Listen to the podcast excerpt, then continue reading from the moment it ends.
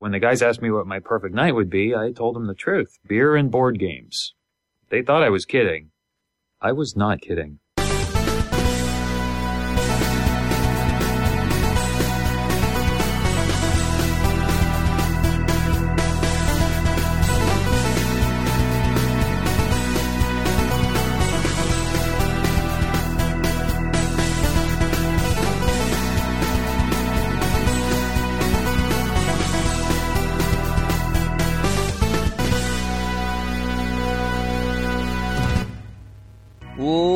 Ladies and gentlemen, you know what that sound means. It means that it is episode 138 of the Personal Arrogance Podcast. I am one of your hosts. My name is Eric Walquist, and joining me this week, as he does every week, is your other host, I am one of your hosts, Jesse Wilson. Jesse. Thank you so much for being on the podcast this week. Uh, I am a, I am recording from Palm Springs, California. I am on my honeymoon right now. Yeah, you and, Uh, and I'm and I'm podcasting for all of our listeners, so I hope they appreciate that. I mean, my wife hopes they I- appreciate that. Yeah. If there's if if there is appreciation to be given, I think it should be to a man taking time out of his honeymoon to record a podcast for free.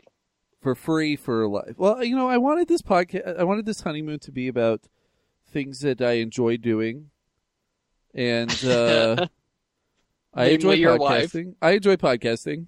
Yes, mainly my, mainly my wife. I don't, this doesn't sound good. Maybe I should just hang up. And, uh, No.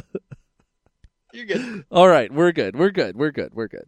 Um, Lydia, can are you okay with me podcasting? Yes.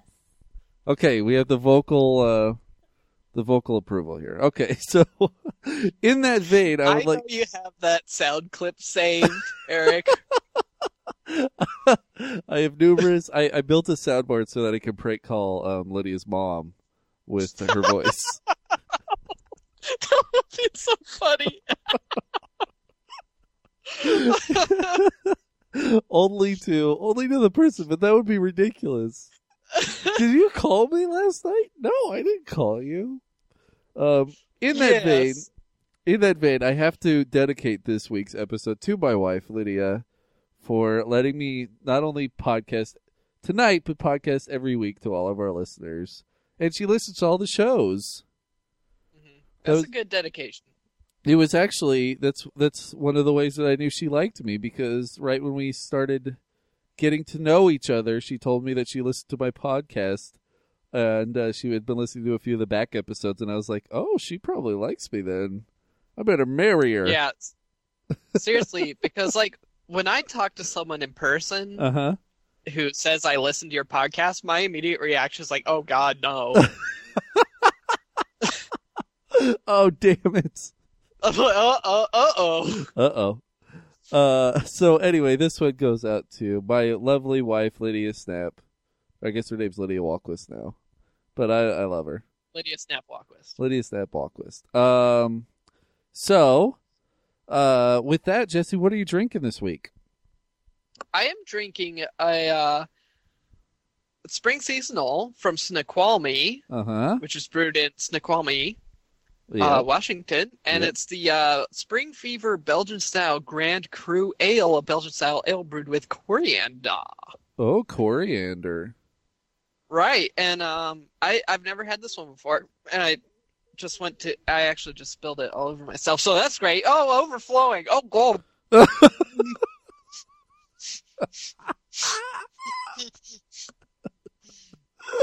I need a towel. I think that. Uh, Oh dear God. I'll be right back.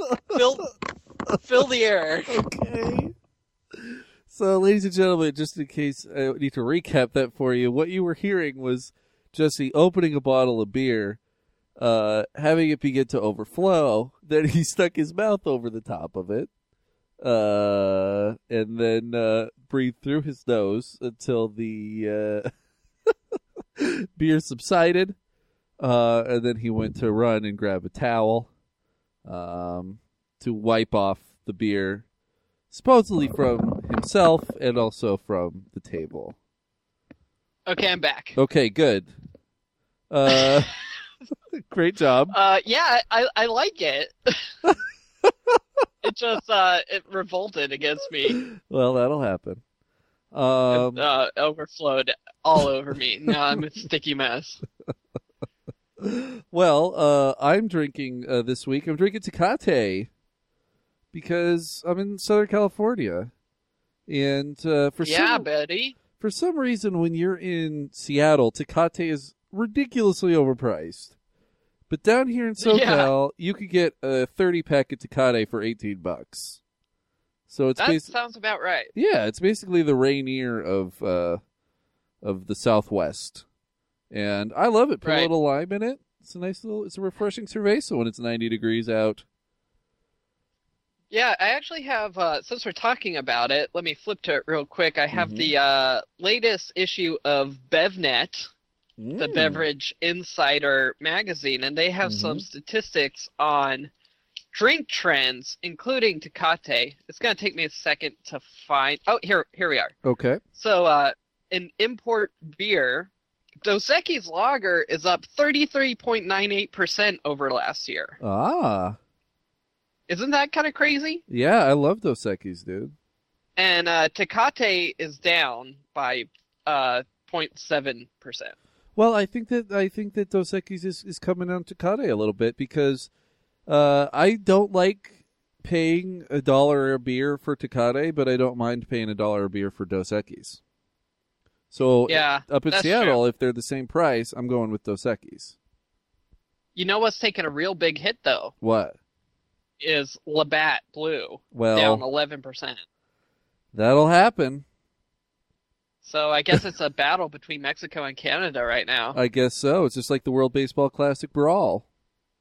yeah, I heard about that. I didn't see that. It was insane.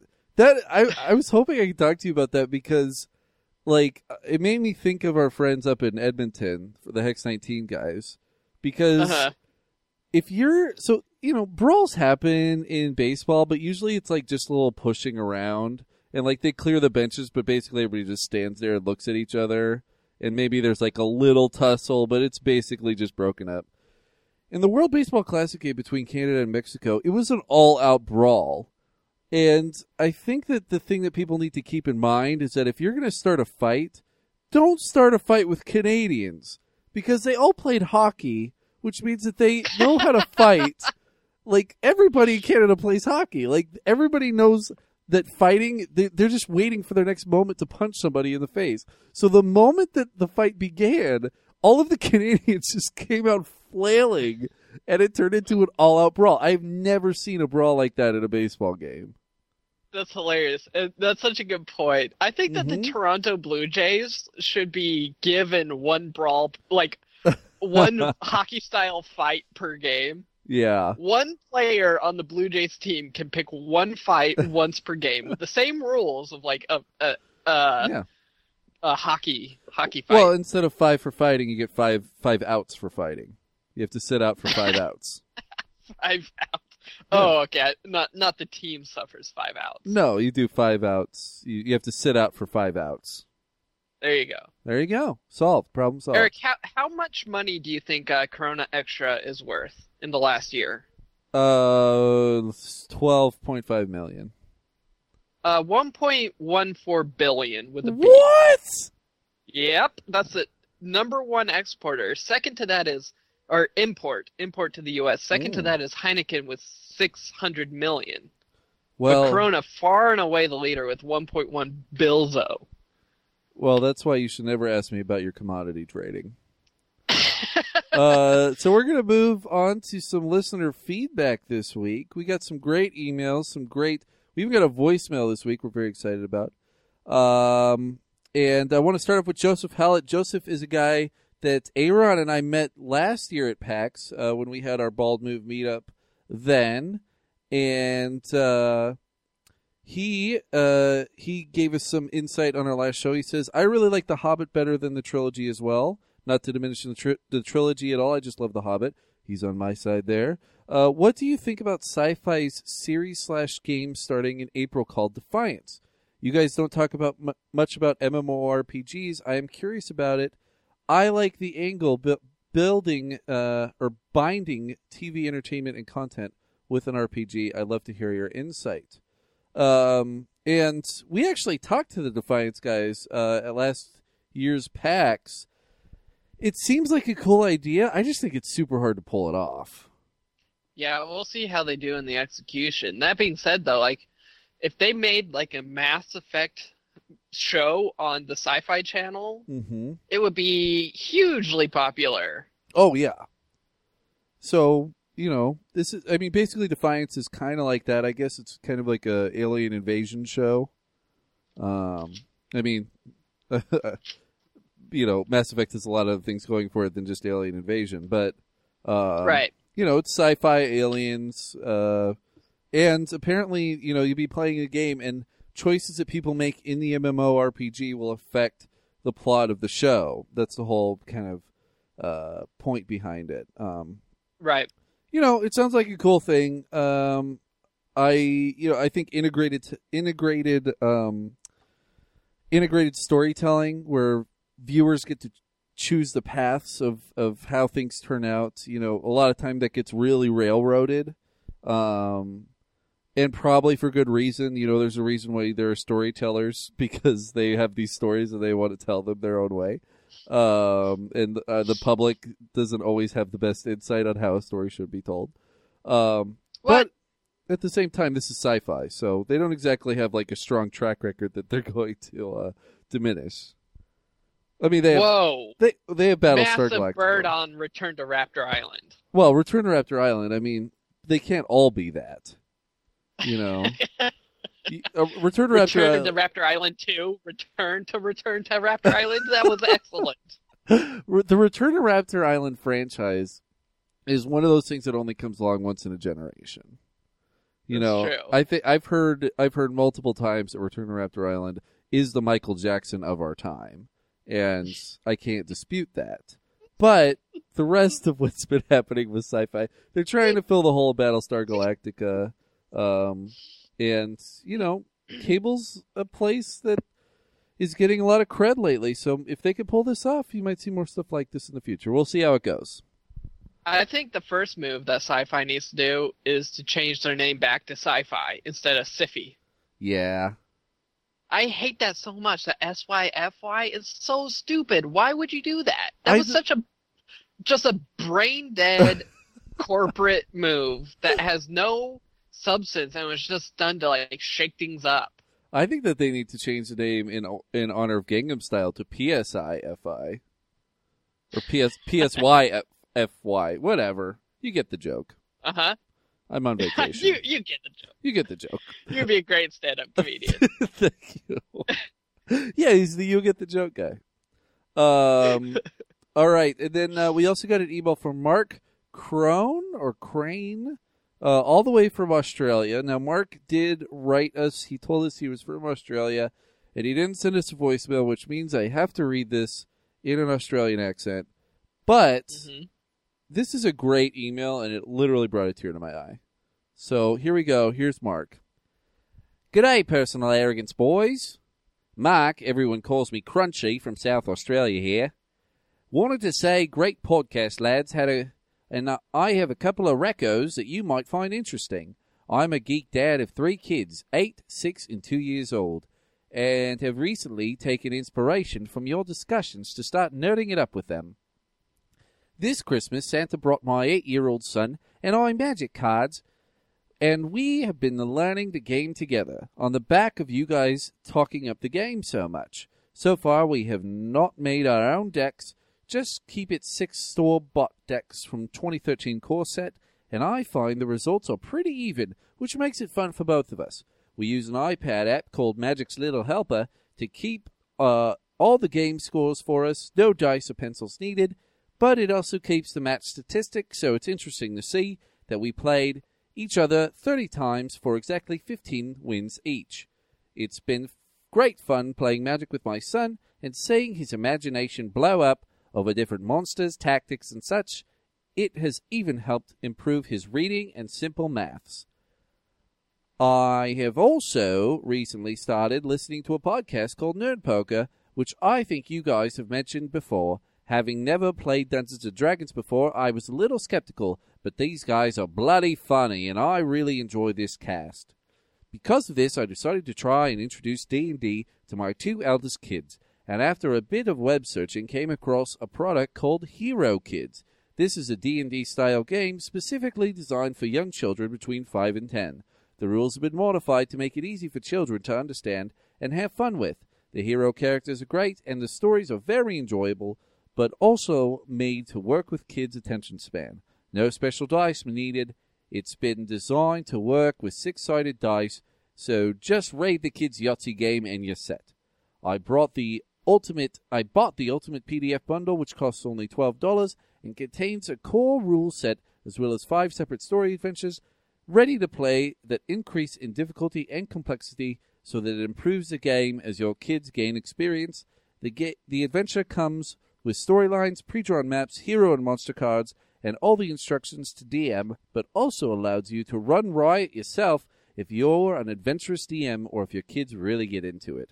I never played D&D, let alone DM'd one, and I found it really easy to do. The kids and I have played three of the five adventures so far, and they are having a blast with the different characters and situations. Their imagination is endless. My five-year-old daughter woke me up yesterday morning with a "Good morning, Daddy. Can we play Hero Kids?" My wife is a little worried about the violence, so we don't kill anything. We just have the monsters run away when they're beaten. I could not recommend this project enough for my geek dads trying to try D&D with their kids. Get off my back, mates. That is so great. Crunchy Crone from South Australia. Thank you so much. I think that's so sweet. That is super sweet. I have several things to say. First, Eric, uh, you do a really good Australian accent. Well, I have been listening to your mom for, uh, you know. that sounds that wasn't that's not a your mom joke. His mom's actually Australian, and I've hung out Yeah. with her multiple times. I know. I, I mean, I've been listening to her for at least as long, I would say. Yes, But my Australian accent is bad. Two, Well. I think it's awesome that uh, you've been able to play Magic and have a 50-50 win ratio Yeah. with 15 wins each. That's really cool, and that speaks to the balanced nature of the core sets versus, you know, when you get into like the spending a lot of money on booster packs exactly. and that kind of thing. And then also, I'm I really like this Hero Kids project. I'm Yeah. definitely going to have to look into this because I know that I I really want to play D and D with my daughter and her friends. And I like I was already thinking of a way that I could like scale down D and D to its bare basics hmm and play it in a, a much more easy and fun for younger kids, you know, kind of format. So this is cool to know that there's this thing out there that I'll definitely have to check out, and it seems really cheap, also, which is a bonus. Yeah, and I, I, I and uh, that's cool. Like the idea, if if someday my daughter woke me up and was like, "Can we play D and D or can we play Hero Kids?" That would just make my entire life. 'Cause I I'd be like.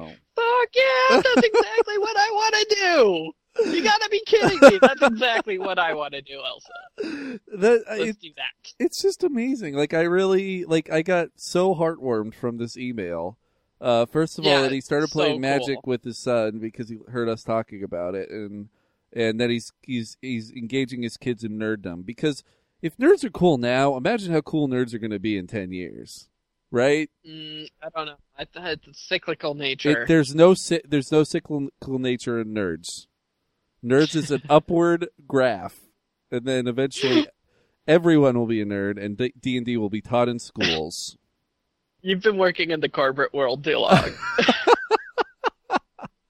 Recess will be indoors in ten years. There will be no there will be no outdoor play. Um, but that was really nice, Crunchy. Thank you so much. Feel free to write in Thank you, anytime. Crunchy. Good And- on you, mate. Good on you, mate. Oh, oi there. That's Um, cool as Waltzing Matilda and all that. Aye. Jesse, you're not that bad. Um, and then we also got a phone call this week. Uh, spoiler from Germany, but we're not going to do that right now because I'm in Palm Springs. I don't have any trivia with me, and we need to get on with the show. So that's going to be our break. Jesse, do you have a D20 Ah, handy? good. Uh, I will real quick. Okay. Thanks, dnddiceroller.com, which is not a real website. Not really a real website. Um. So, uh, so we're each going to roll a twenty-sided die. We're going to do our little tiny mat roll up. Whoever rolls the highest gets to speak first on the cast. Jesse, are you ready? Yes, sir. I rolled a 14. I rolled an eighteen. What? I'm on a roll, buddy. Last week I rolled Apparently. a nineteen. So I A am week before that, you rolled a 1. I am trending downward at this point, but uh, but try to beat a seventeen next week, J Dog. All right. So Well, I'll, I'll work on it. So my rec, uh, my recommendation, my first, uh, I'm just jumping to the end of the show, Cats. and that's the show. Uh, so my first topic this week is going to be about uh, movies. Do you know what nemesis means?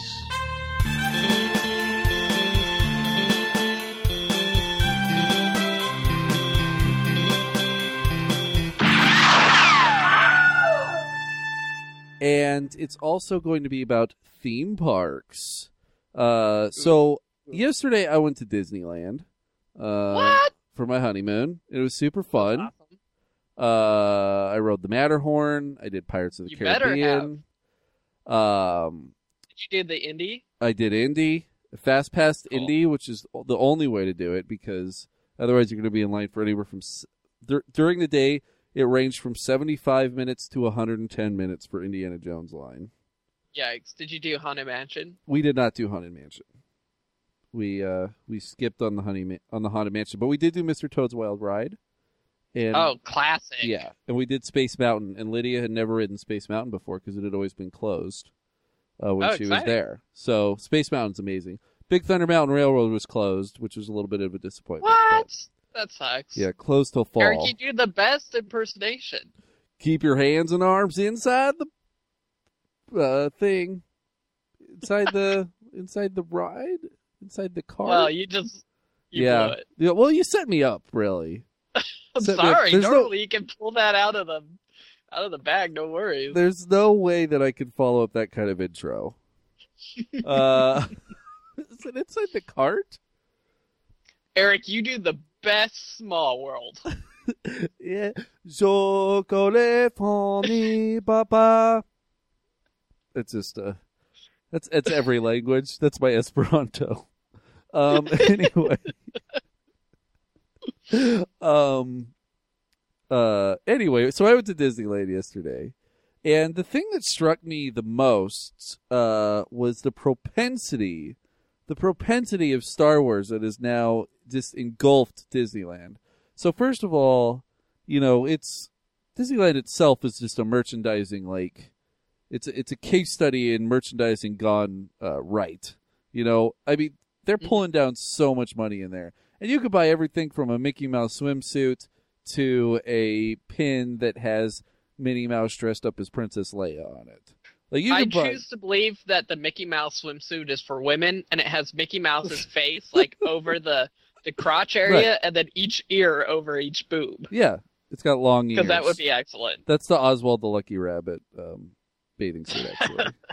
um, but uh, But- Lucky indeed. but they have they have a bunch of these, you know, the Mickey Mouse ears hats, and like the one that I saw the most of there, and this was on from kids that were like four years old to like adults, middle aged men, was one that's R two D 2s head with two Mickey ears on it. Um, Oh. It's like everywhere, and uh, we talked about it right when it Dude, that's a collector's item. Well, yeah, I guess technically, but there's quite a I few of them out there. Yeah, but I mean that that's cool because I mean Disney just picked up Star Wars. Right, right. But they've always had So- Star Tours there. That's true, but I feel like this is a special era. Yeah. Well, this is the whole it's thing. a symbolic gesture. Yeah, I talked about I talked about this when it came out. It was probably a year ago or so. Um, when they revamped Star Tours. And uh, for those of our listeners who don't know, Star Tours is basically a Star Wars themed simulator ride where you got in a simulator. It used to be you got in a simulator and you'd go through this story and you'd fly through the Death Star, and it was all re- very fun. But this about a year ago they decided they were going to revamp it, the ride. And instead of having one story that you went through, that now there's like 40 different story combinations that you can fly through, and it's also in 3D. And I have to say, they nailed it. It is awesome. It is like the greatest thing. The first time that I rode on it, um, I couldn't stop smiling like from ear to ear. It was so cool. Like, not only does the 3D 3D get pulled off really great, but um, it used to be they had like this own this little droid that they invented who flew the ship. Now it's straight up C3PO, so it's like a full on animatronic C3PO. And you know what an animatronic C3PO looks like?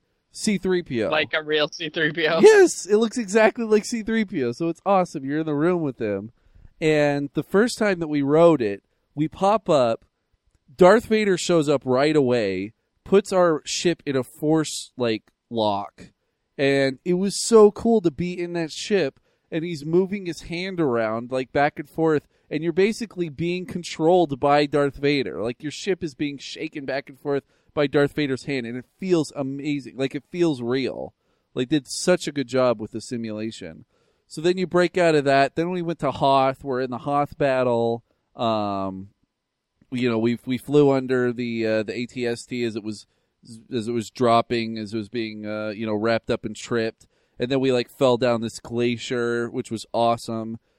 And then we transported off to Naboo, and then we went down into we like basically fell out of the sky into the um, into the water, went down to the Gungan City, tried to pass through the planet's core, got caught in a sea monster's mouth, all in 3D, then got spit out on the other side, landed in Naboo, and that was the ride.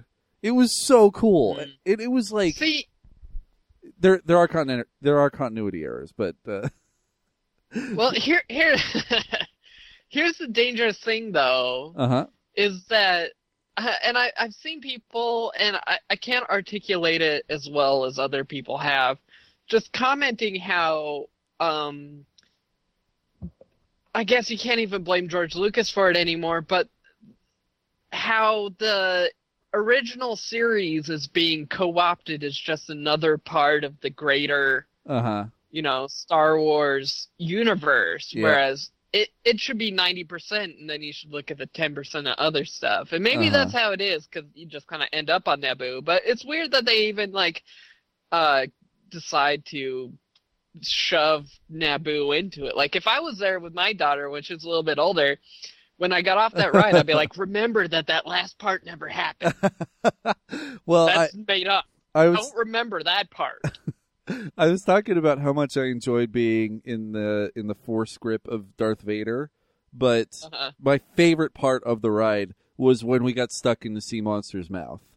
It was so Uh-oh. cool. They had the simulation done so well. Like you really felt like you were stuck in the mouth. He was like shaking his head back and forth. Plus it's in 3D. He's right in your face. It was so well done. Like If only there were a moment in the original series where you, uh, the main characters got eaten by a giant monster.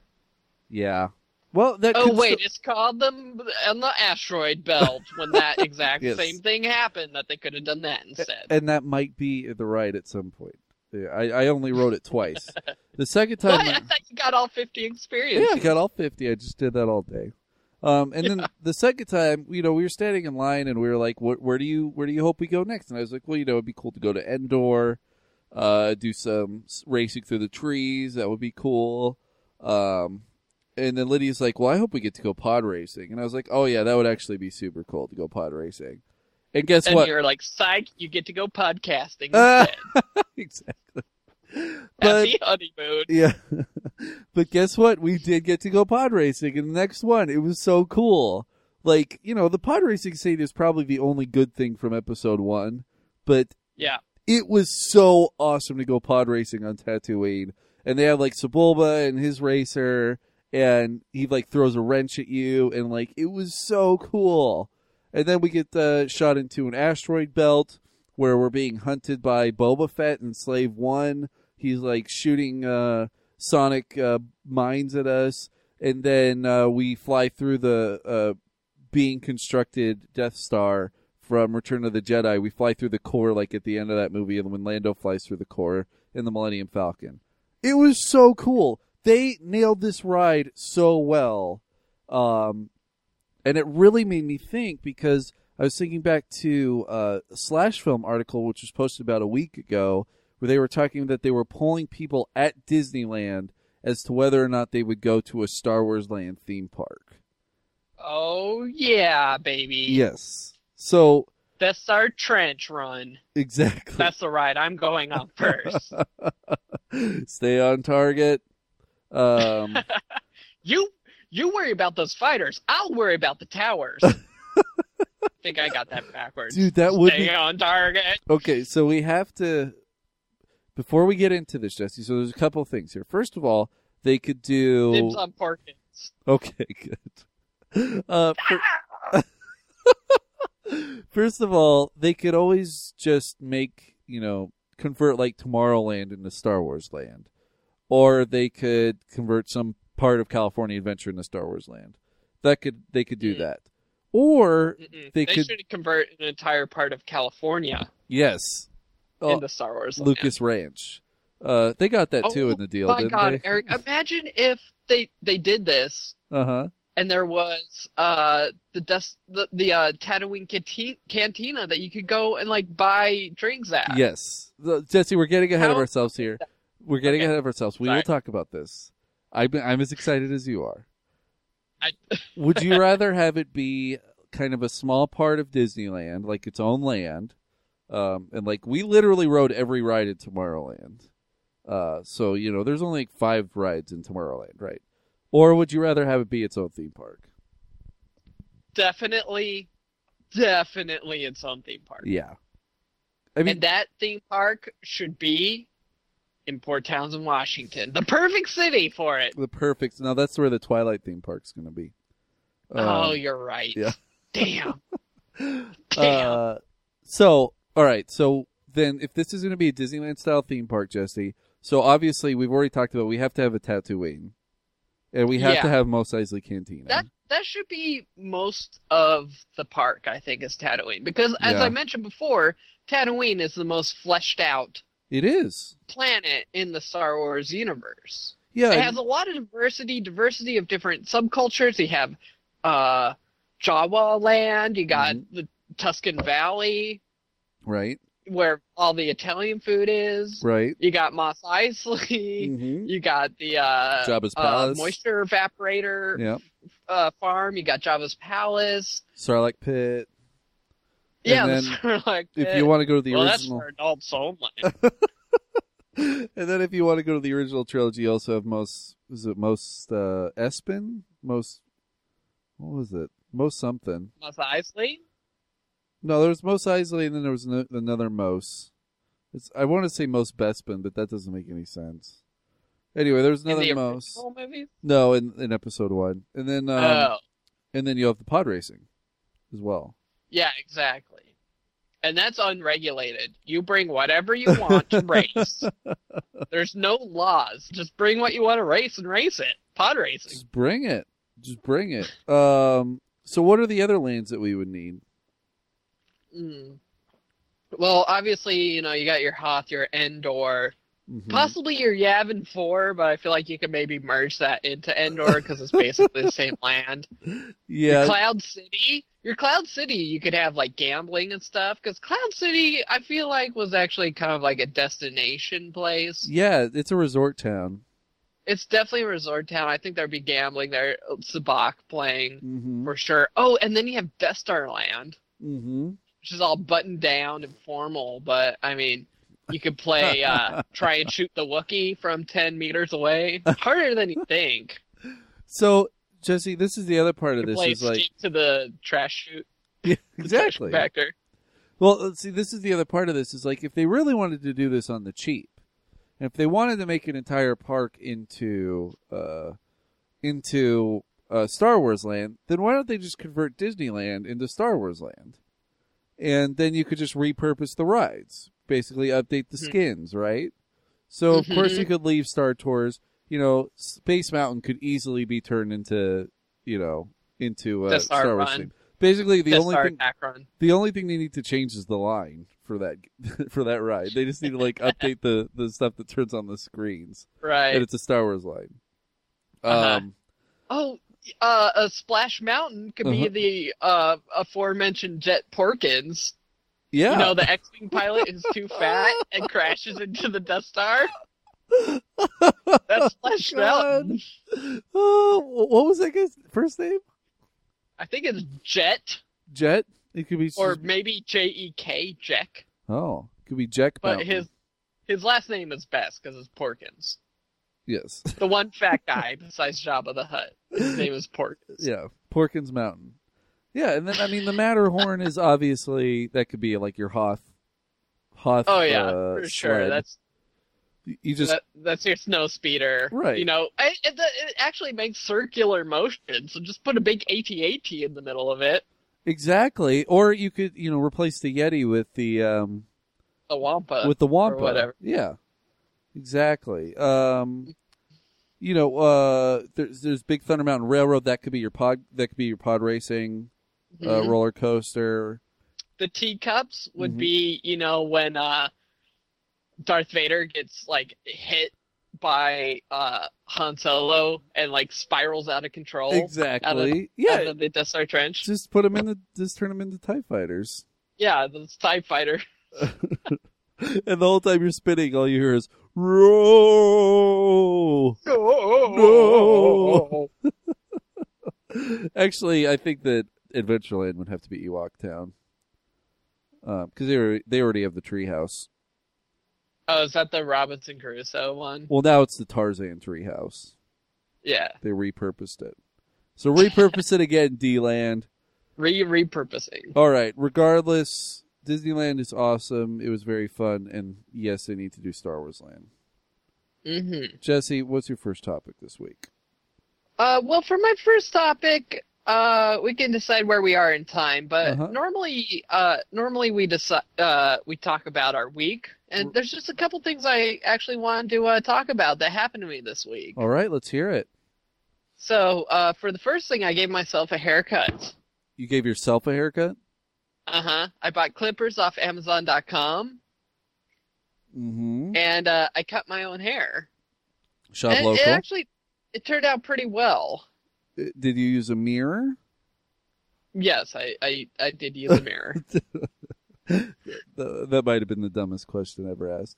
Um, did Tasha help you, or did you do it by yourself? Uh, she only helped me with like the final touches, for, but for the most part, I did it by myself. So I don't know. That was kind of fun. But the thing is, Uh huh. uh, it came with these taper combs, guide things, so like you can uh, taper your own hair like one swipe or whatever. When I heard taper, I I thought T A P I R, and they were like combs that you use on a tapir, like the animal, the tapir. well, it did come with that. Tapirs But love it to be also- brushed. It came with the other thing. Okay.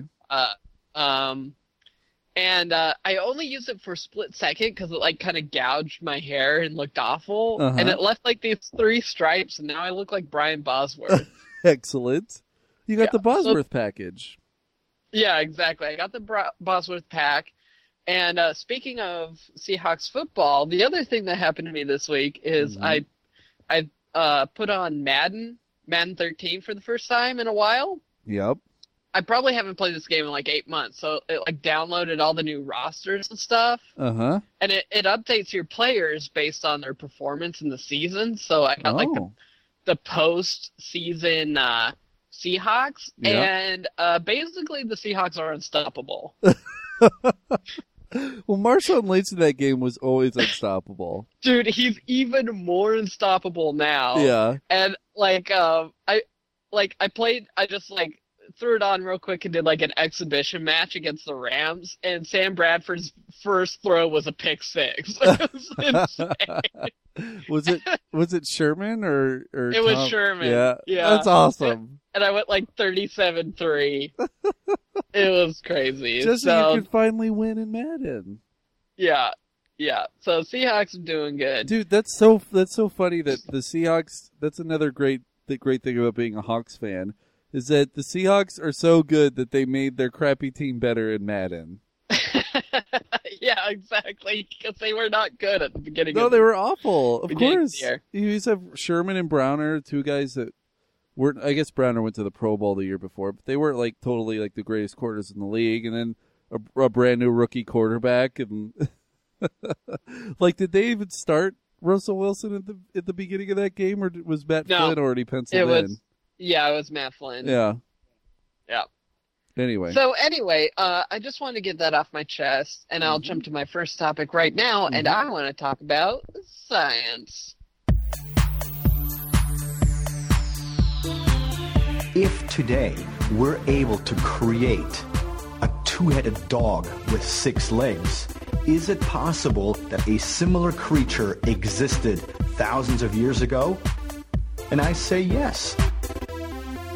Great Scott! yeah. So, um, last week we talked about animals, Mhm. and that went over pretty gangbusters. We got some uh, pretty good feedback about that. So, there's another cool animal science related thing that I think you'll be interested in, Eric. That's good. Uh, uh, literally, I think last week's topic about whales and cephalopods is my favorite topic we've ever done on this show. well, It you was know, I'm not trying to top it, Okay. um, but something cool is happening in the world of bees, All right.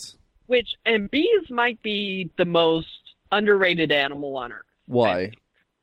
Because um, they're helpful. They pollinate like everything, every fauna, hmm flora. Sorry, every flora is pollinated by bees for the most part. I don't know. Maybe Yeah. that's a horrible generalization. I could be wrong. Overgeneralization.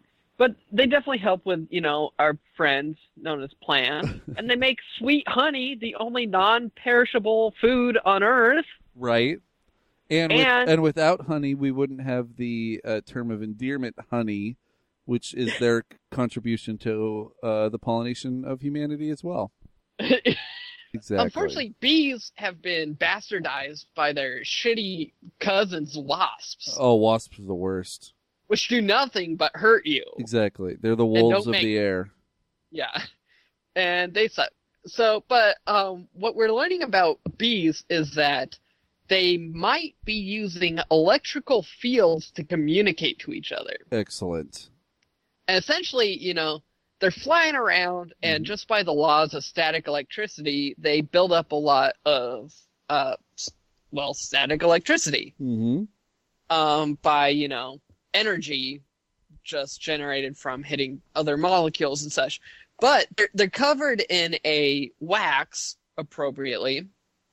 And uh, so the the energy doesn't like absorb into them. They just kind of are charged up with it on their outsides. And the only part of them that's receptive to it is like their something at the base of their antenna so they can use this energy to like zap each other with antenna and communicate with it somehow.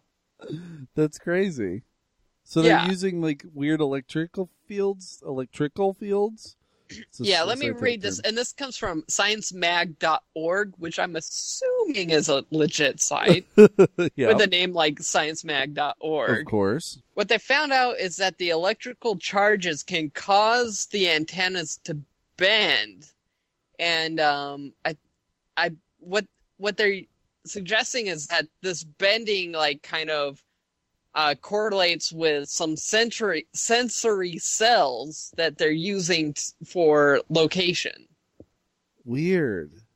Yeah, so basically, a guy like a bee flies around and charges up, and then can use that electricity to bend another bee's antennas to direct them the way that they need to go. What? I don't like that. I like it a lot. It freaks me out. well, like I said, bees are our bros. Bees are cool. Mm. Wasps and hornets, those are what suck. So you don't think wasps and hornets do this as well? I'm guessing not, because they don't do anything cool. This is the craziest thing to me about bugs because bugs don't give a shit about us as humans. Like they I'm sure that they don't have any real awareness that we're around. I mean, I guess Mhm. mosquitoes have some awareness that we're like blood capsules. So that you know, we're blood buffets. Um uh but I I really think like if I were a bug, I would like have no idea that humans even exist. I basically live in this weird world where I have all of these senses that we as humans can't even comprehend. Like you know, there's this thing, there's this talk about like uh, ants, you know, can like communicate to each other through antenna or whatever. Like, what are antenna? Like, nobody know. Like, how, how you can't even fathom what it's like to have antenna on your head. You know? Yeah, I find it hard to believe though, because like I think we've all been that like barefoot kid mm-hmm. playing, you know, t-ball when a freaking like honeybee rolls up on you and is just like staring you down and looking at you and like they'll like kind of follow you around a little bit. I mean that that bee's aware of you and I- trying to figure out what you're about. I think that there's something. I think that they there's there's an awareness that you are something that they have picked up on. Like there's some kind of maybe sweetness. Maybe you were eating a watermelon and it's on your face or something, and that's what they're smelling. But I don't think that they're like, oh, this is a human being. Here's this- why I think you're wrong, Eric. Okay. Because it's in the case of bees, Uh huh. they have they have one defense, which is their stinger. All right. But that stinger is uh, is a one use item. It's barbed, Right. And uh, if they sting you with it, they're gonna die Yep. because you know they'll sting you with it. It's barbed, and they'll tear their guts out trying to fly away. I Mhm. know because I've had it happen. To, I've been on the receiving end of that. Right. which to me suggests that they have to be able to comprehend what is and is not a threat. I mean, if every time they were like picking up on a scent, like, oh, that that's something, uh, Mhm. I I need to attack it and kill it, and it turns out it's a tree, then they're all gonna die. Your entire colony is dead. They need to be able to Well. be aware of and assess threats. Yeah, and this is the interesting thing. Like, they're not even assessing the threat to themselves because they're kamikaze pilots They are. They're- They're, assessing the threat to the queen. to the hive. hmm Yeah, this is interesting. I don't know though. I mean, I think they, I think they have an awareness of animals in general, but like, it's just interesting to me because, like, you know, a bug gets caught in your house, it has no idea what's going on. It's They just all- freaking Well, out. what throws it for a loop is the window. Yeah, the window because it's like I should up. be there because I just told myself to like move six inches forward, but uh, it's not working. It I keep getting hurts. slammed on something. Yeah. I freaked out. I don't other- like this. the other crazy thing about being a bug is this like periodically like you just get stepped on and that's the end. Yeah, that does suck. like the night like you're just But crawling around tough. like can you imagine just like walking from point a to point b and then all of a sudden it's just over? Like you're like i'm gonna walk across the room. Nope. Done. Yeah, that's called the risk you take anytime you drive on the highway. well that's true but i think it's a little higher for if you're inside someone's home. That's the other thing is like there's such a murderous intent for humans against bugs. It's just like all right just kill it just Yeah. just end that life right that's now what sucks. But like bees are our helpers in this world, and uh, yep I don't know if if I can just save the life of one honeybee, Eric, then I've done enough. Then I've done enough. yeah that's the thing is like bees are one of the only bugs that i that i don't try to kill because Mm. because You they try have and kill ladybugs? no i don't try to kill ladybugs You try and kill every praying mantis you see? I do i hate praying mantises freak me out they are freaky man I'm Wait, a are you serious? yes i'm not a huge bug fan They're so cool. oh god and they have wings Bugs are fine. That's I'll a- let bugs crawl on me all day Oh, long. I don't care. I cannot handle it. I could not handle it. Like the fear factor, that's the thing that always throws me the most is like when they're covered in bugs or they have Really? to eat it. Like the eating the cave spider was like the worst thing I've ever seen on there. Well, eating bugs is different than touching bugs. Yeah, and, and like you have to eat them alive. Anyway, Yeah, that's weird. Anyway, I wouldn't even want to eat ladybugs. I mean, I but like a bee, there's it's always like we'll trap it and then get it outside. That's like Hmm. your thing with a bee, but and basically any other bug, I'm just like you're dead. You Yeah. you went in the wrong house, bud. Bug. Bug. Yeah. Anyway. So anyway, maybe maybe these uh, bees are able to communicate with electricity, which I think would be cool. That would be pretty sweet. They're It- communicating somehow because they build these magnificent hives in yeah, using teamwork. It's not like one random bee goes out and builds a beehive. Yeah, with- you know, it's a collaborative effort, and it somehow it comes together better than anything humans can do. Basically, if Yeah. you tell two humans to work together on the same task, it's gonna get fucked up somehow. it really is. Yet, like ten thousand bees are able to build these giant beehives, and Right. they're like, uh, they're perfect. You yeah, know, hundreds of thousands of symmetrical cells. Yeah, exactly. Oh, they all fit together perfectly. Yeah, But then if you tell like an electrician and a plumber to work together, it's like I thought I could just uh, go through that yeah. load bearing two by four with this plum with it with this uh, lead pipe, and then the electrician's like, "Why are you even using lead?" that's, that's how that goes. That is how that goes. Yeah, I I don't know. You know, the other part about this, Jesse, is we do we also use electrical fields to communicate. In fact, we're doing that right now. Uh, you're in Port Townsend, I'm in Palm Springs, and for some reason, you and I can talk to each other really with no problem at all. Well, I'm not trying to say that bees are more advanced than humans. Uh, well, Jesse, this is obviously your argument, and your argument is moot. Oh, dang. Yeah. Well, we should move on then. All right, let's move on to our uh, voicemail this week from uh, our very own Dennis Kleinbeck, German correspondent, D. Klein. Uh, oh, that's that's a cool name. That should be your rapper name, dude.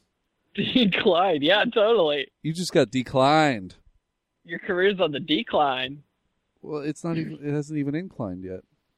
Well, not not Dennis's. Oh, okay. That's that's what he says to other. Oh, rappers. that's his trash talk. yeah. Okay. All right. So this is uh, Dennis's uh, voicemail from this week. Hey Arrogance, just popped open a beer and thought this is the perfect time to send you a voicemail. So, um, yeah, since you talked about him in your last cast, what is your favorite uh, story by H.P. Lovecraft? Um, I have to go with Shadow of Innsmouth because I think um, it's his most intense um, story. But I also like um, his short story, um, The Music by of Erich Zahn. It's very nice. Um, yeah, so nice, uh, nice um, accent by uh, work by uh, Eric two, two or three casts ago. Um, I really la- laughed my ass off. Um, yeah, so have a nice week. Um, have a great cast, and yeah, stay arrogant. Get off my back. Get off my back, Dennis. Get off my back. Get off my back. Uh, sorry, I was playing that on iTunes. Um, anyway, uh, so Jesse, what? So you're the expert here. I am. I'm a little bit of a poser when it comes to H.P. Lovecraft. I love Lovecraftian things. I love Arkham Horror. I love the Call of Cthulhu role playing game. I've read Call of Cthulhu the story, but I am not the uh, Lovecraftian uh, scholar that you are because you poured through those books. So, what's Mm. your favorite uh, Lovecraft uh, story, J Dog? Uh, I really like the rats in the the rats in the wall, which is about a guy who's like staying in this creepy house, and there's rats in the wall that kind of take it over. And there's another one. I forget the. Excuse me. I, I forget the name of it, but uh, it's about these two grave robbers but they Uh-huh. don't rob graves for the uh, for the loot. They do it for kind of the poetic nature of it all. So they'll only rob a grave when you know the perfect full moon is out, and if it's the perfect grave of like this interesting person, and they're looking for like a specific thing, and uh, they're- like the people are not so much about just getting money; they're about getting like this kind of I don't know poetic Mhm. scene set up. So that's a real interesting one. And then one of their grave robbings comes back literally to haunt them. but I I do actually have to agree with Dennis. Uh, Shadow over Innsmouth is probably my favorite one. Uh, it involves the Innsmouth look and uh, like these fish monsters, and it, it it is really intense. And uh, it's the only time in my life that I've ever had a nightmare where I literally shot up in bed like gasping was because the night before I read that book, and then I had this super graphic uh, nightmare about me being in like this underwater world with like octopi attacking me, and then one was like shooting right at my face, like to suffocate me. And at that moment, like I shot up in bed and was like, Jeez. so like I had a total reaction to that. So I actually have to agree with Dennis that Shadow Shadow over Innsmouth is probably my favorite Lovecraft story. Excellent. Well, uh, was that was the grave robbing one? Is that called the Hound? I I wouldn't know. I, I read so much Lovecraft stuff at the same time that I can't really remember. It all kind of blends together. All right. Um. Well, cool, man. Uh. So, Dennis, thank you so much for calling in. We appreciate you calling in, so I didn't have to do my German accent this week. But we're very happy that you enjoyed it because you are the ultimate uh, judge for that. Um. And Jesse, it's now time to move on. My second topic this week is going to be uh, we have a special guest on the show, so uh, let's go ahead and bring him in. Here is our guest. This year, Jesse, we talked about this on the podcast last week. Um, we did we weren't able to make it out to the East Coast to be a part of PAX East, but uh, luckily, uh, one of our extraordinarily awesome listeners made it out there, asked us for some advice. We gave him some advice, and now we want to see how it all shook out. So I would like to welcome to the podcast uh, for the first time as a guest, um, John O'Brien. John, how are you doing? Good. How you guys doing? Great. Um, Doing well. so, John, this was your first PAX East, correct? Yes. First PAX experience at all. First PAX experience ever. And and did you follow any of our advice that we gave you from last uh, from last episode? Um, I tried. I didn't plan too much just because I was only going for the one day, and Uh-huh. I wasn't sure how full all the uh, panels would be. Yeah, that's always So, hit and miss. Were, were I, I there made it huge to one li- panel. Were there huge lines for all the panels? Yeah, I mean, I got there and I went immediately to the Bioshock uh, panel. So that was at noon. Mm. I ended up getting getting there, hung out for a little bit, and then got in line for that. Cool. Awesome. All right. So uh, before we get into that, John, uh, you know, we did this a couple weeks ago for uh, for South by Southwest. We're going to do a little PAXIS, a little personal arrogance exhibition experience awards uh, for PAX East 2013. So um, right. Uh, so right now we're going to start with the category. Fan favorite category, weirdest thing. John, what was the weirdest thing from PAX 2013? Um, I'm gonna have to say, I mean, there's a lot of the cosplaying going on. There was a surprising number of uh, cross-gender cosplaying, Uh huh.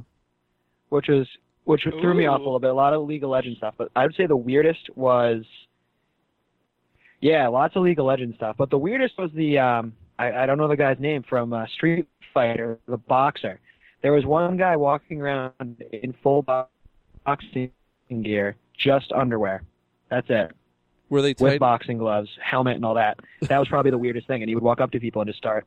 Well, he would just start boxing with people, like out of nowhere. Oh, did he punch? Was he punching Did people he go in the to face? jail?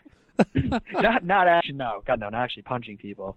But uh, no, he he would. He, I think he thought he was in the game. To be completely honest. W- were they tidy whiteys? No, they were like. Uh, I mean, yeah, but they were red. They were red. Okay, w- Was there any mammal toe? Yeah. no. Oh Okay. God, no. Good. Good. Wow, you would- you would think he would wear boxers, right? I. You would have thought so, but you know, I, Huh. it was it was very revealing costume. Yeah, he he he went for it. So he did, and it, and it was appreciated. A lot of people were. Uh, I think a lot of people got kind of into it, which was uh, bizarre to say the least. That rule. So I guess that goes right into uh, the next category, John, which is going to be best cosplay.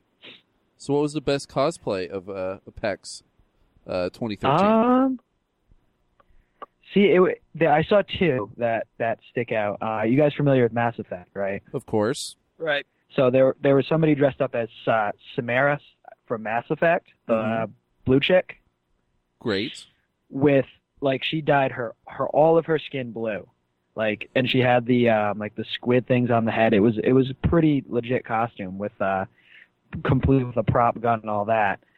I would say that if that was up there along with a uh, female Ezio Oh. from uh, the upcoming uh, Assassin's Creed Four, I want to say the pirate one? Black Flag. Yeah. Yeah. So, for pure effects, I would definitely say the uh, Samara was top notch. It looked like it was professional. But uh, I, I yeah, I think we'd have to give it to Samara. All right. Well, so she actually dyed her skin?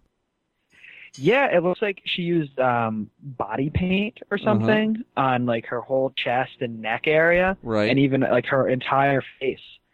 And then it, it got like the darker blue at the top where the um, the the lines are, and uh, even had all like the fa- the the red I don't know what to call them on her face.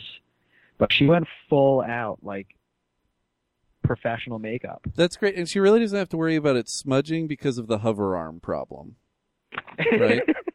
yeah. Most nobody's going to be touching her ever. No, there's there's a lot there's a lot of hover hand going on. So Good. Good. We we like it that way. Um all right, John, what was the best swag of PAX East 2013? So, I guess all right. So I got a bunch of stuff. I just actually went through it to try to sort it out. There was a lot of T-shirts. Good. So you you you went full you went full swag fest for this, huh? Yeah, yeah. They're well. They basically throw the stuff at you when you walk past How the many booth. shirts? Um, four. Oh, pretty oh, good. okay. So Pretty good. I got See, I got a there- Newegg shirt. Mhm. Um, basically it says go ahead review me on uh, the front and on the back it says take it from a geek with the uh, little logo.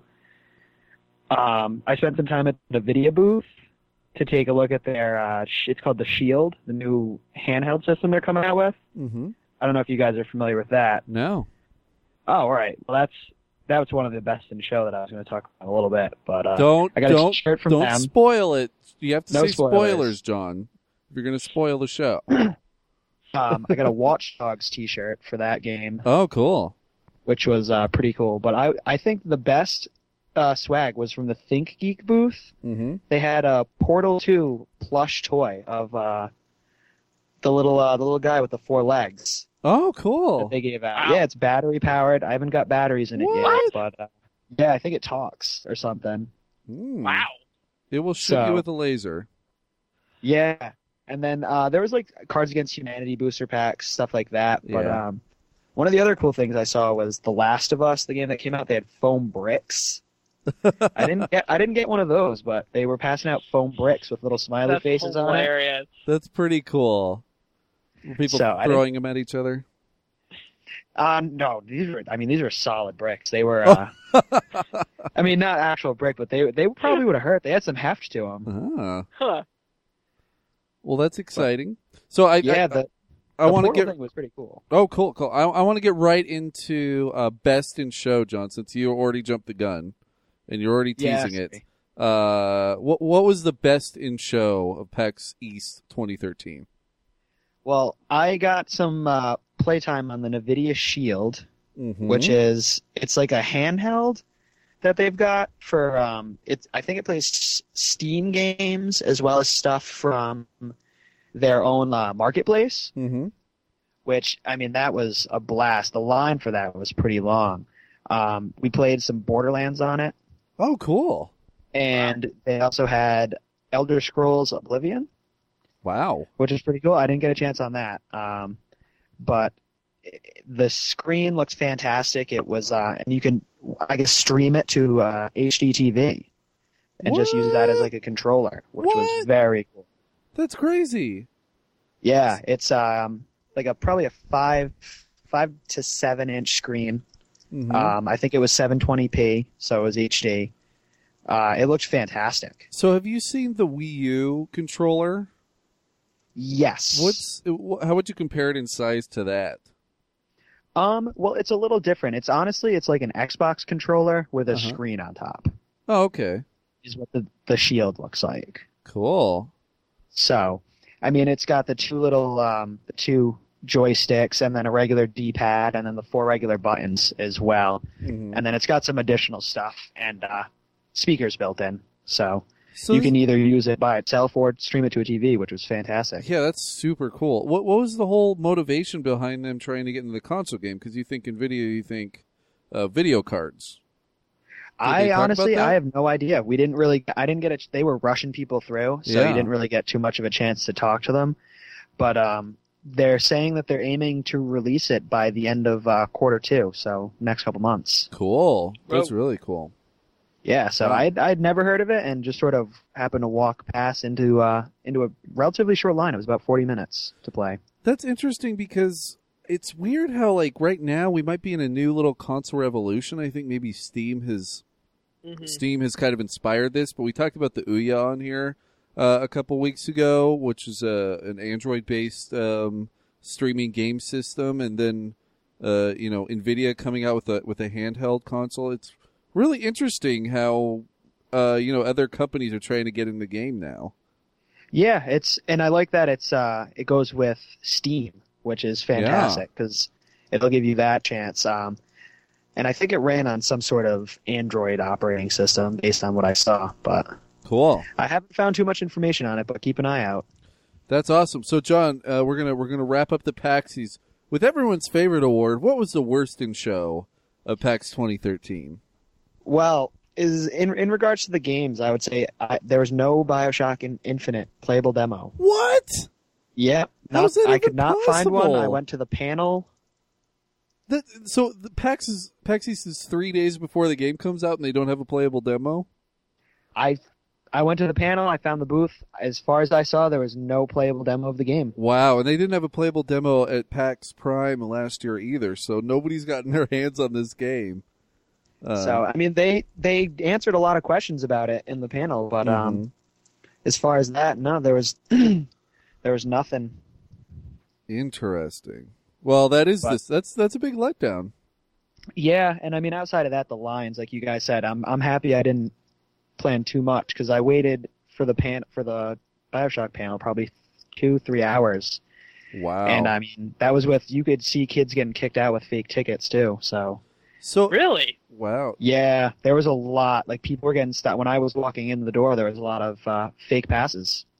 Yes, really? that's Good- really Were they like obviously fake? Um, well, some of for the passes this year, um, I guess it had uh, like a little holographic part on it. Uh-huh. that was a little different. So they went a little more secure with the passes, but they were still pretty easily fakeable. Mhm. But um, Huh. yeah, they would they would take kids at the door and uh, try to shine like a flashlight through it or something along those lines. And it, it, they, the ones that got thrown out that I saw were very fake. oh, super I've fake. never seen that before. But uh, yeah, some of the enforcers were talking. Uh, I was in line, obviously, had a chance to talk to them, and they said, yeah, there's a lot of fake. They've actually planned on a thousand, even more than a thousand fake passes every year, and that's why they sell less and less. Wow, that's so well. That doesn't seem to be. That wouldn't help the problem. You'd think they'd sell more so that there are more real passes and they're making more real money. Well, I think what happened was um, the fire department has Oh, a pretty tight hold on them. So if they end up selling more passes and then they don't anticipate the fakes, they'll get uh, shut down. wow, that's super weird. Wow. So, John, you were only there for one day. How how many hours were you there? I got there at seven and left at one One in the a.m. morning. Cool. Did you do? Uh, were you able to do any board gaming or any PC free play or anything that wasn't just like a whirlwind? I know it's really tough in one day. Yeah, I mean, I spent a lot of time trying to get into the Diablo on PS3. Uh-huh. Um, and then besides that, I played a little bit of Magic on garbage cans because there weren't enough tables. Uh huh. which was fun. Uh, I played one game of Settlers, and just basically spent a lot of time just hanging out, playing. Uh, there's some Cards Against Humanity going on because they gave out a lot of free uh, packs Yep. for that. But um, I left. I got some dinner, hung out with a couple of people, so Ah. it wasn't too hectic. So was it a little overwhelming? I mean, Jesse and I haven't been to a, our first PAX in like over ten years now, or I guess about ten, about a decade since we went to our first PAX. So, I I don't necessarily even remember my first PAX. I don't I don't I didn't know what to expect, and then I've you know we both kind of seen it grow over the years. But what was it like going in there? Was a little bit of sensory overload? Um, a little bit. I mean, it was wall to wall people when I got out of the Bioshock panel. So Uh-huh. I I got there really early, so there wasn't that many people around. So when I got out of the panel, it was like you walked out into the bright sun, and you're just like, oh my god. and uh, yeah, I mean, I took your, I'd heard about it from you guys. I'd read up about it, just sort of to see what was going on. So I didn't plan on being able to move around too easily, but Yeah. there was certainly a lot more stuff there than I anticipated. I had uh, this is actually the first time I'd ever been to the convention center, even so. Yeah. Well, you can also always just crowd surf if it gets too too dense. Yeah, it, it was almost at that point. I mean, some of the lines were they were very condensed down. They had um like not the turnstile, but the the ropes to keep people separated from the walkways and all that. But Yeah. There there was enough Eric- people that the enforcers were going around pushing people to stay in lines. Jeez. Well, Yeah, they they enjoy doing that. Eric, I think you stumbled upon the perfect cosplay for you and me next year. what is it? You'll be the Silver Surfer. Uh huh. I'll be your surfboard. I crowd surf and you stand on my stomach. Jesse, I think you should be a surfboard. I might crush you. Uh, well, you would be a longboard. I don't know if that fits in the canon. Yeah, I, Silver Surfer has a longboard, doesn't he? It's kind of a longboard. Yeah, I think he does. Yeah. anyway. Uh, well, John, thank you so much for being a part of the podcast this uh, this uh, this this year and and tonight, and uh, we uh, we really appreciate it because we wanted to go to PAX East, but it just didn't work out this time. So, um, you know, we we always uh, we always appreciate the feedback that you give us on on everything we do, and uh, we really appreciate you coming on the cast tonight. It's good to hear your voice, buddy. Yeah, thank you very much for having me, guys. Hopefully, uh, you'll make it out here next year. Hopefully. Thank you, John. Thank you, PAX East. My favorite thing about PAX East being over is that PAX tickets will go on sale soon. So, oh God, I know. I I'm so bummed out Why? Because this is the first PAX I've missed in nine years. Yeah, that's pretty ridiculous, dude. This is like my Grateful Dead that I follow around the country. You know? Well, you know, Jesse, you have a baby and it just screws everything up. Yeah. Word to the wise on that one, guys. now you can't go to PAX. You just have to enjoy your beautiful daughter for the rest of her life. Yeah, now my amazing daughter, who I get to enjoy every day, is all that I get to appreciate. Great job. Anyway, anyway, sarcastic humor for for those who can't tell what sarcasm is. Jesse, what's your second topic this week? Um, well, there's an interesting trend that's coming out of the Detroit Free Press Uh huh. that I, I um I've learned that craft beer has officially replaced wine Uh huh. as the drink young women prefer.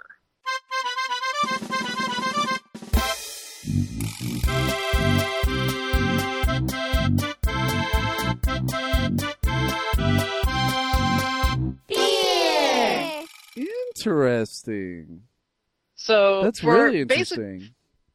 yeah, for years, Mm-hmm. um, beer has been the average person in America's drink of choice, but only recently has it become the drink of choice for young women, Yeah. according to a uh, 2012 Gallup poll. Wow.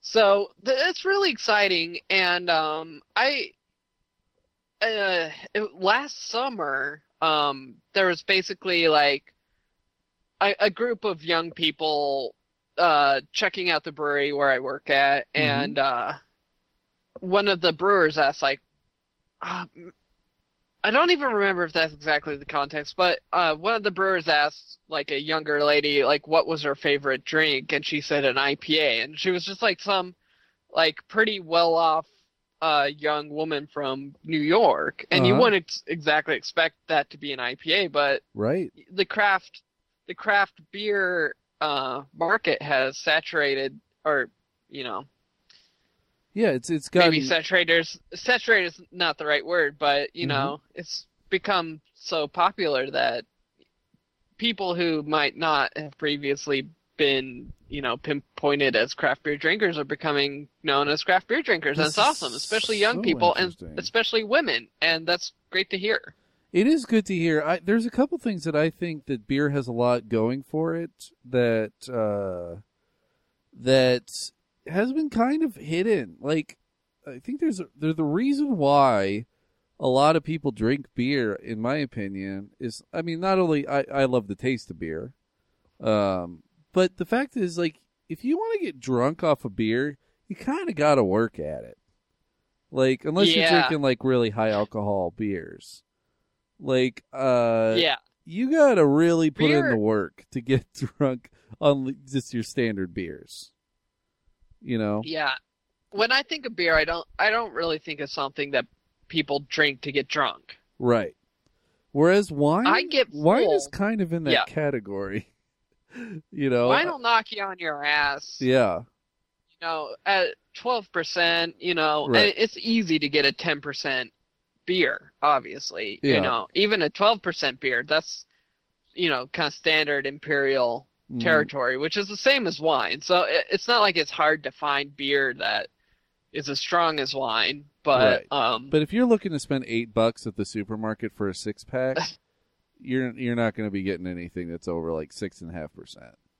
Yeah, exactly. Yeah. And you know, a manageable thing, and you'd have to like pound through that, Right. and you're gonna get full. You're gonna have to go pee. Mm-hmm. It's just not the practical way to get buzzed. Exactly. So I, I think that's I honestly think that's a good thing. Like you know I agree. the the whole you know if you're gonna drink cocktails or if you're gonna drink wine, I could just I just think you're gonna get drunk way faster than if you're drinking beer. The second part that makes this great is obviously more people drinking craft beer is is a good thing. You know, right now we're in a craft beer boom, and there's craft breweries just popping up left and right. Um, but I think that this, I think that the demand is there. That there's still the the market isn't saturated by these guys yet. What do you think? Because you work at a craft brewery, so Uh, what do I think about market saturation? market saturation, yeah. Um, I d- we're not there yet, Mm-hmm. and uh, definitely where I work, on like on the Olympic Peninsula, not even close to market saturation. In places like Seattle, Uh huh. maybe getting there. I mean, there's like there's like 11 breweries in Ballard Yeah. alone. Yeah. There's like three that opened up in like the last three months. Yeah. But, you know, that being said, more and more people are getting more and more interested in going literally like going to the brewery to buy their beer to get Uh-huh. it as fresh as possible and being able to communicate with the people who make it and uh as that market keeps growing like we've mentioned before 6% of the beer market is craft in the US right now which is a pretty low number Yeah. so as long as that number, if that goes up to seven percent, like that's a huge leap. Right. That's a, a what twelve percent, fourteen percent leap. Mhm. So that's you know twelve percent or fourteen percent more room for extra breweries. Yeah. So I don't I I don't think market saturation is that big of a deal. Yeah, I mean, say it blew up. Say, uh, you know, craft brewing jumped to twelve percent of the overall beer sold in the U.S. That would be, you'd still need twice as many breweries as you have now. To, yeah, to if, make if it, it if it if the if it jumped up to twelve percent, and Mhm. you know, assuming that beer consumption in uh in total remained the same, yeah, and uh, the craft the demand for craft beer, if it went up to eight percent, I don't think there would be enough beer to supply that. yeah. This is really. I yeah. think we would run out of craft beer. So the other thing that uh, the other thing that I've noticed, you know, living in Seattle, I think you're a little spoiled. Um, here at the hotel I'm staying at in Palm Springs, they actually have a really good craft beer selection. California has, you know, a solid craft beer heritage as well. Um, but like, you know, when we went out east to Boston, I was expecting, you know, this is the land of Sam Adams. There's got to be a lot of craft beers here, and uh, you, you were hard pressed to find craft beers on tap in the in the Northeast. Yeah, that's unfortunate. Yeah. It's just dominated by Boston Beer Company and Harpoon. Yeah. But, you know, it's definitely growing there. And I think we were just in the wrong places, too. Yeah, that's true. I The, feel the, like- the Cheers bar like- is probably not the place to find. Yeah, beer. I feel like if someone came from New England to Yeah. the type of places that we were, you know, the touristy places that we were at in Seattle, they would also be greeted with some I- crappy selection. They would, but I don't know. I mean, anywhere you go in Seattle, you're gonna have Pyramid on tap, or you're gonna have Alaskan on tap, or you're gonna have like there's these aren't like super nichey uh, breweries, but you're still gonna have some craft beers on tap, no matter where you go in Seattle. I yeah, don't well, you. Pyramid and Alaskan are our versions of Sam Adams and Harpoon. yeah, I and- guess. Wicked Cap or whatever it's called. Strange Hat? What is it? Twisted Hat? I don't know. I like Wicked Cap. Magic Hat. it's Magic Hat. Yeah, same diff. Uh, yeah. the, so the other thing that I've noticed is that do you think that so I mean Portland has become a very interesting city since Portlandia got released. Though everybody kind of knew Portland was kind of hipsterville before that, but Portlandia put it on a national stage. And Right. like now even like this season I was I just was just watching cable for the first time in a very long time here in the hotel room. This season of The Real World takes place in Portland, Oregon which Oh, is yeah? crazy. Yeah. So Is like, it what's it what's that like? I don't know. I, I think it just premiered, but um, Oh, I was just watching. watch the no, I was watching the commercials for it. Uh, Ah.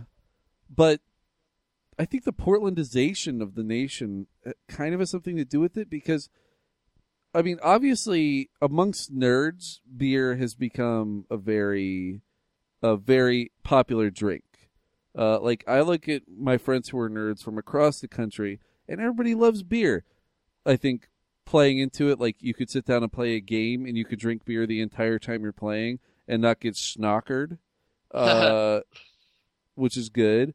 Um, you can also, you know, there's a lot of uh, different varieties. It's a good nerdy drink. It's a good thing to get into. Like if you're a geeky guy, you can get into beer. It can be one of your geek slices, no prob. Yeah, there's there's a lot of options. Right, but then there's also the hipster Geeks view. like options. Exactly. But then there's also the hipster view of it now. I think the hipsters also really love beer. Hipsters love beer, but they don't love beer in a way that's quite as beneficial to Craft um, breweries. breweries. Yeah. because when it comes to hipsters, there's, there's a term in the beer industry the, and the beer culture called tickers. Uh huh. Uh, and these are people who are trying to rack up their number of beers tried. Right. So they're just ticking off beers. So, like, they'll drink a beer just because they haven't tried it yet. Uh huh. And then once they've tried it, you know, they're done with it and they just want to move on to the next one. So, like, there's no brand loyalty there. They're just moving on for the more and more niche and more and more harder to find, more exclusive brands. And Mhm. like this is th- these are topics that have been covered in like uh big beer articles uh um periodicals rather Yep. It- uh, is this idea and this this is stuff coming out of Portland like getting more and like people getting more and more niche and just trying to find the most new and uh radical brews and the fact of the matter is is like if you want to survive as a brewery you need established customers that want to have your drink over and over again you know Yeah.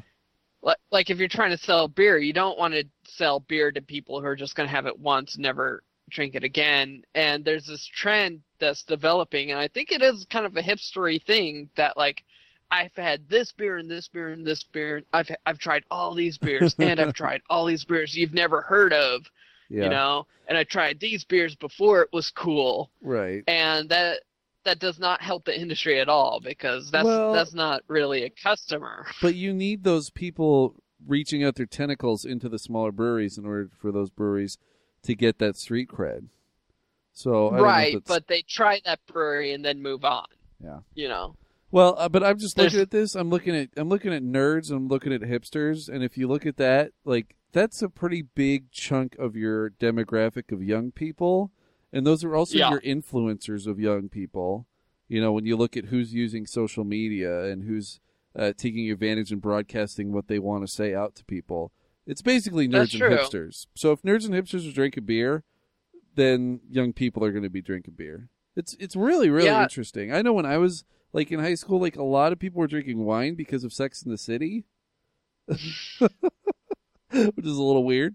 Uh, yeah, beer is doing really well right now. Craft beer is doing really well, and it's it, I, it's really up to the brewers to maintain the interest of the population. You Yeah. know, to keep doing good stuff. well, keep doing good stuff. That's what I want. Uh, But I but I'll also drink Tecate on a hot day.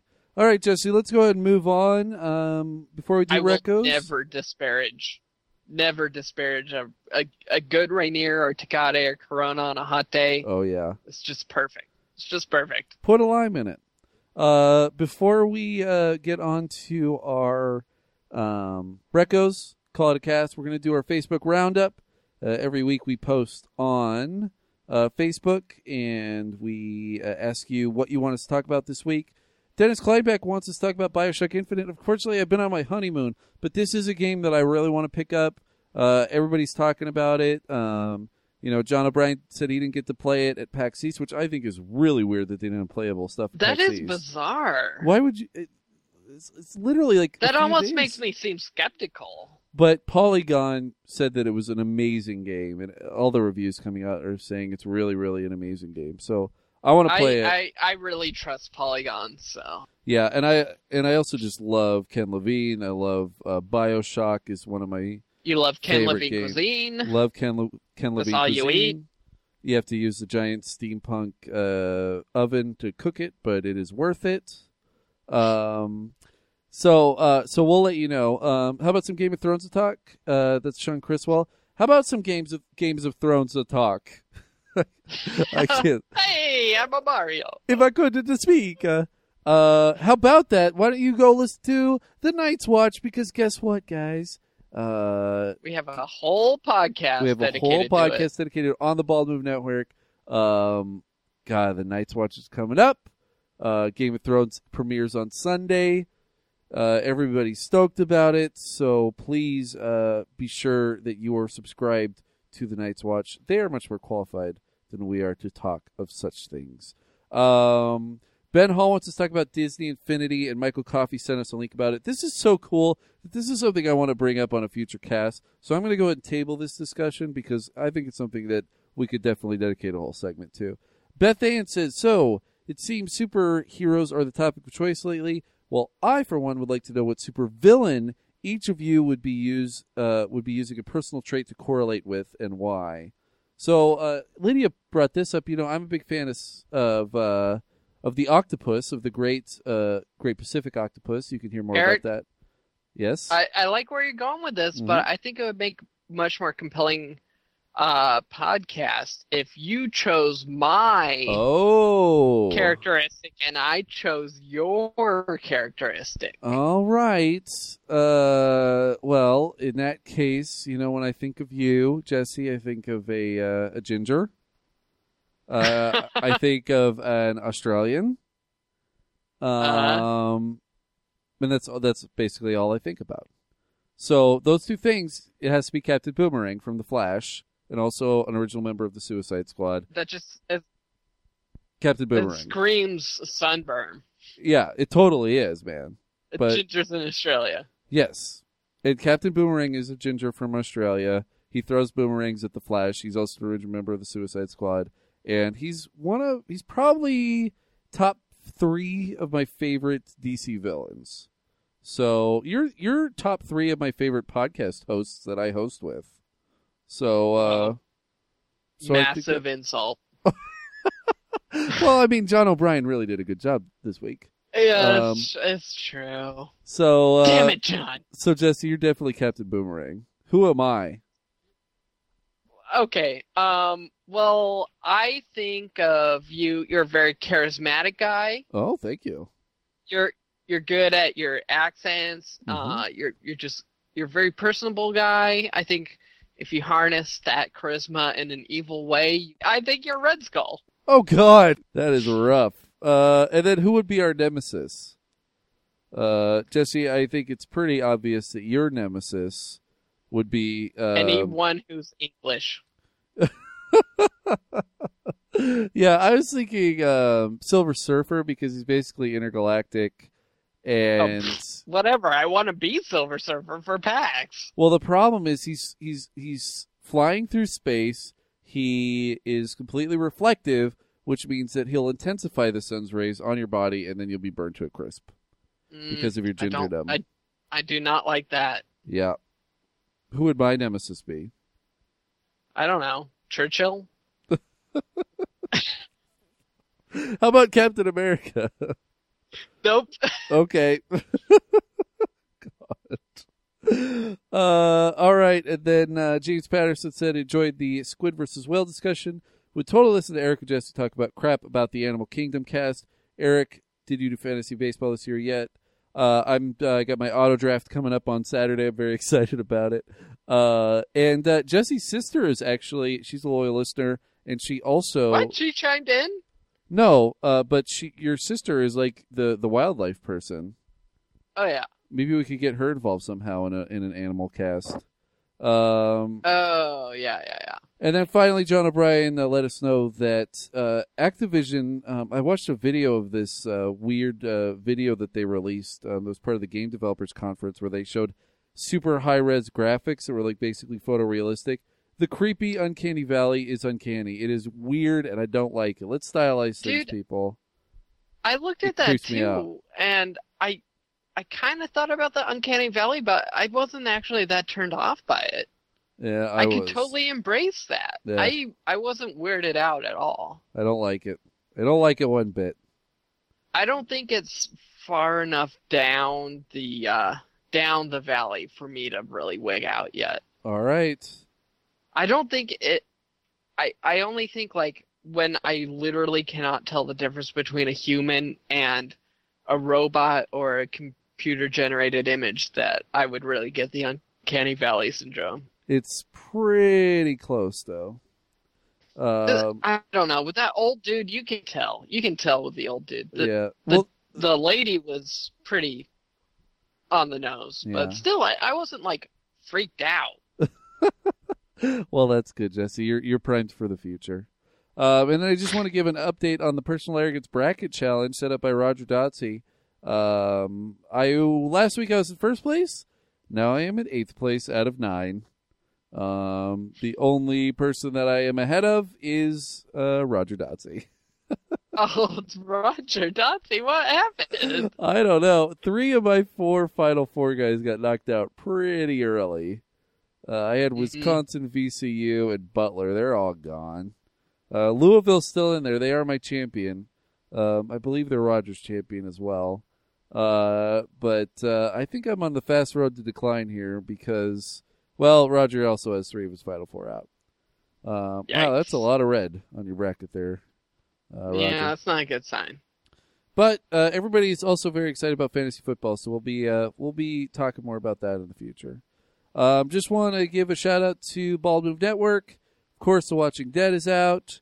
Uh, of course, the Bald Move TV podcast is out, and of course, the Because Show is out.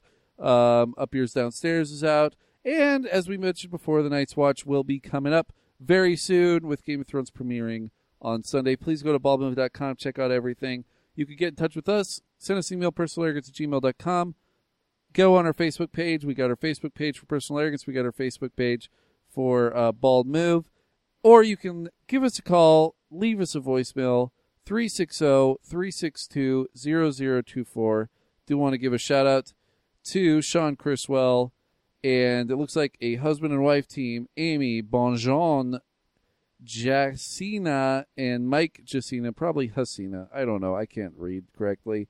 Um, but thank you so much for liking us on Facebook. Jesse, let's do some recommendations to call it a cast. What do you say? Yes. Cool. What's your first reco? Uh, I can't actually remember if I recommended this or not. I, I feel like I maybe have, in which case it's a double reco. Russia's Toughest Prisons Uh huh. on Netflix. I not. a, uh, I don't think you've recommended It's a this. s- sweet documentary about prisons in Russia. All right.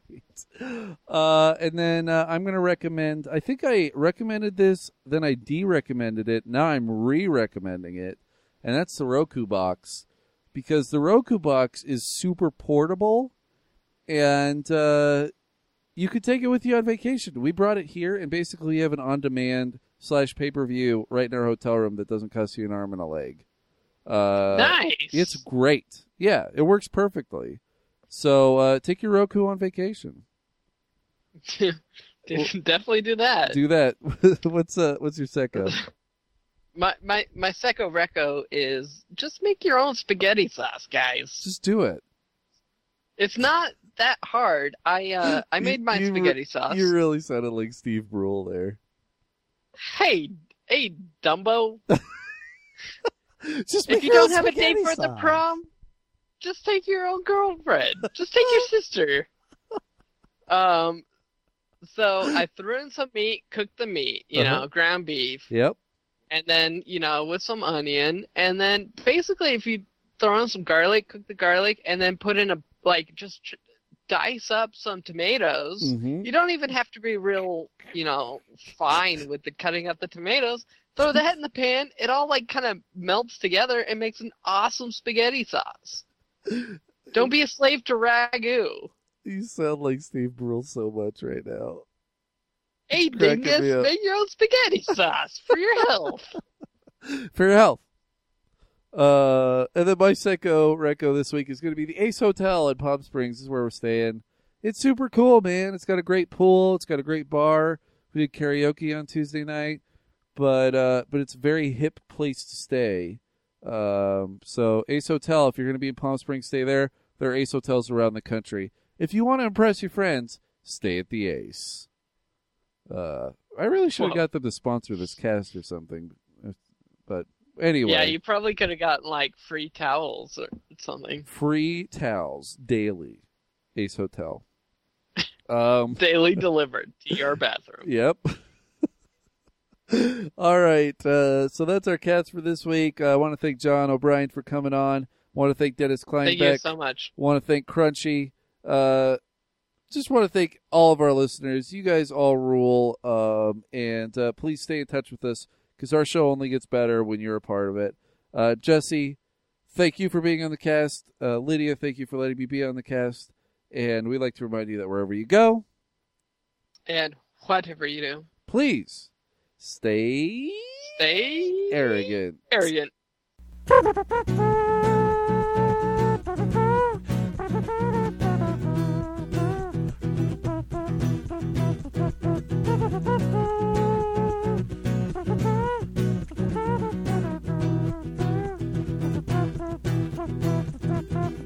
Thank you.